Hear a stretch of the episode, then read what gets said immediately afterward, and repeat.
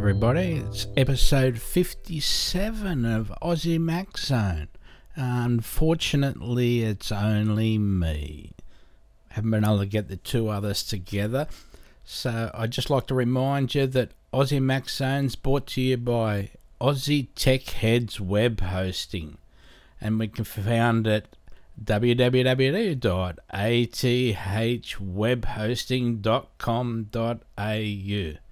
You got Australian servers, affordable prices, 99.5% uptime, easy to install WordPress, Joomla, Drupal, and others. So, again, sorry for being late with this episode. Was just trying to get everybody back together. So, we're going to start with a rant from me. As soon as I'm the only one here. That's pretty obvious. But, um, the EU and Canada court rulings. Why is it Google's responsibility to manage the right to be forgotten? EU court has said it's up to all search engines to remove information from the public record in the EU and have now said that they cannot inform the original creator for example, a newspaper, that they've removed it. I just, I don't get it. How is it Google's responsibility for what someone else prints? And and also it puts the onus on Google is that my name's John Smith and I don't like what happened to John Smith down the road. So I've got to comp- I've got to go and see Google and complain and say get the name John Smith taken off. I, don't just I don't know how you police it at all. It's impossible. And then, and then Canada, Canada have come up and said they want to remove the public record from the world. There's some particular in, uh, particular company in Canada that was selling cheap knockoffs of someone else's product from Canada, and they've said you got to drop drop that name of that company from everywhere in the world it's just impossible. I, don't, I don't get it. If they're doing a knockoff and there's a trade problem, take it through the courts and everybody will hear about it. And they'll realise someone's being ripped off. So I've got to admit, I'm not perfect, but I have to take responsibility for my actions. I just, I'm dumbfounded that it can go on like that. How, how do they expect it to to happen. And why is it Google or Bing or if, if I go out and go speeding and get a ticket, why is it Bing responsibility or Yahoo's responsibility? It just doesn't make sense. So that, that's my rant over and done with. But um, on on good news side again, we've got the Apple sees the fifth beta versions of iOS 8 Yosemite to developers or and Yosemite developers. Wish I could speak English, but um, so that all came out.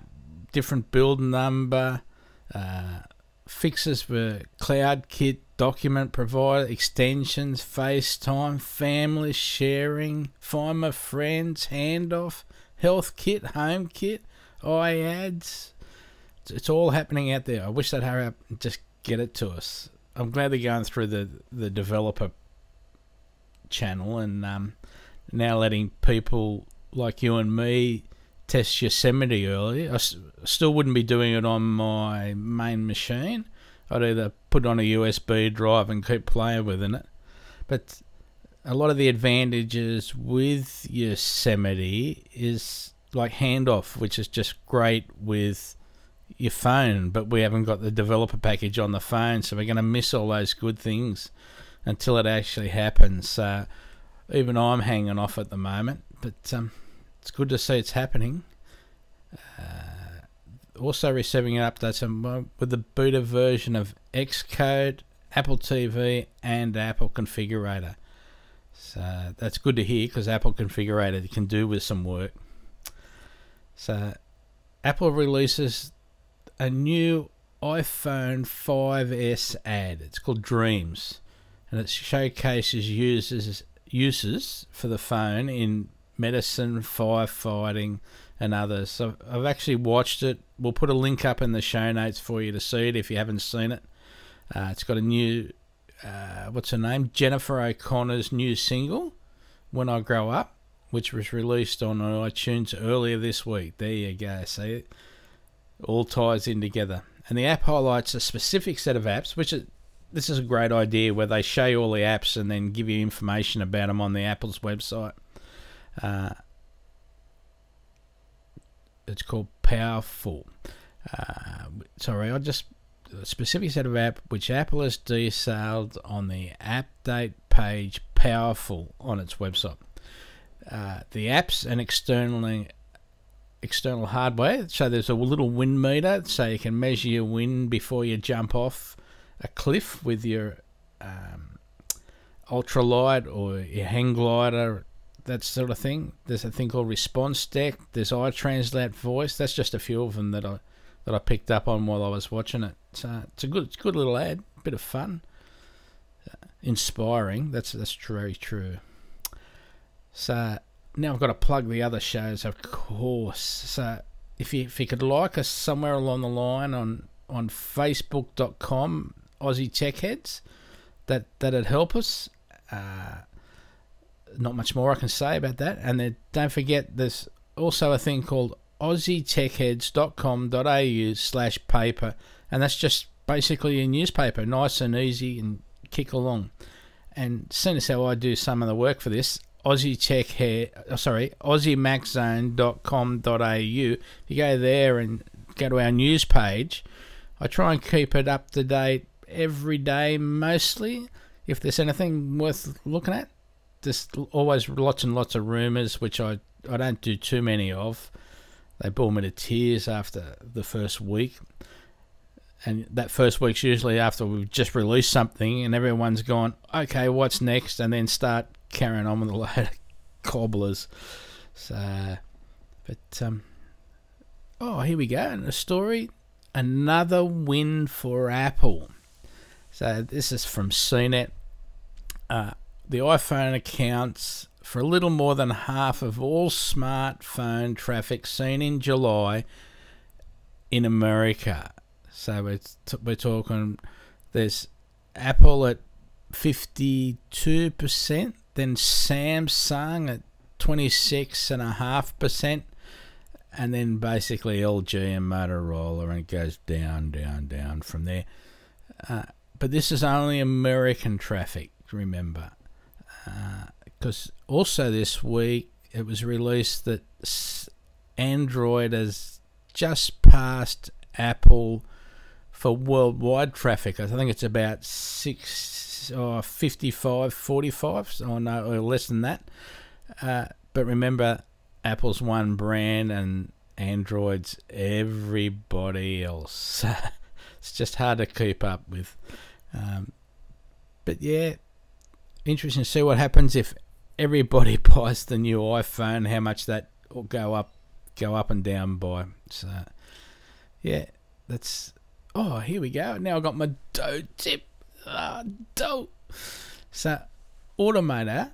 I, I hope some of you are using Automator out there. It's it's used to create automated actions like back up an, an attached hard drive to another hard drive or if I place a picture in a particular folder, I can have a folder action that resizes the picture and the resolution to some, some other size and moves it to an, like a modified folder so you can work out what you want.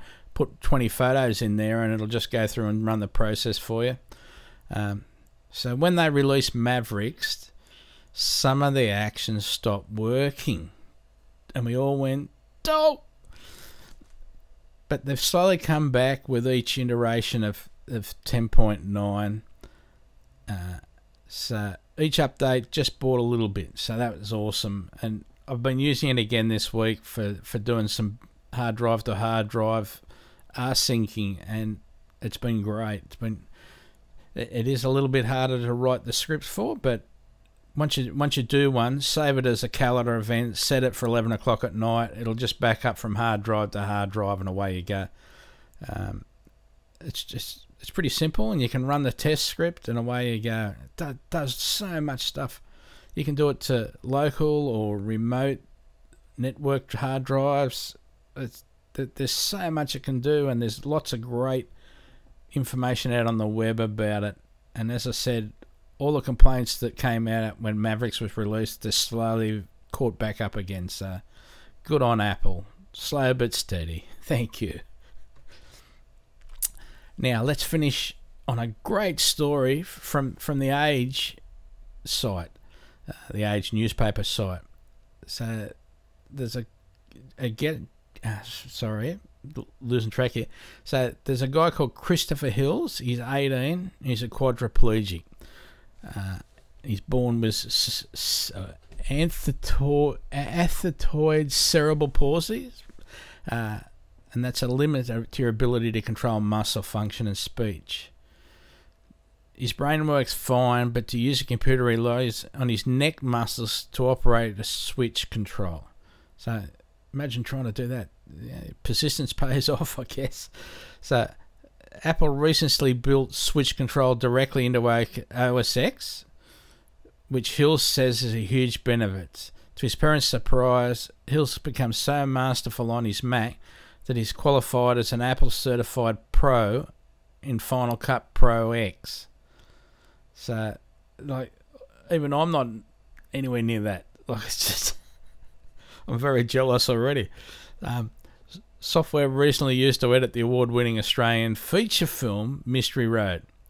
Is similar saying ambitions to be a visual storyteller and is studying video production online at RMIT, the Royal Melbourne Institute. Great place to.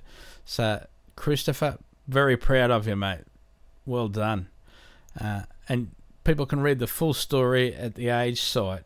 Assistive technology puts creativity creativity within reach.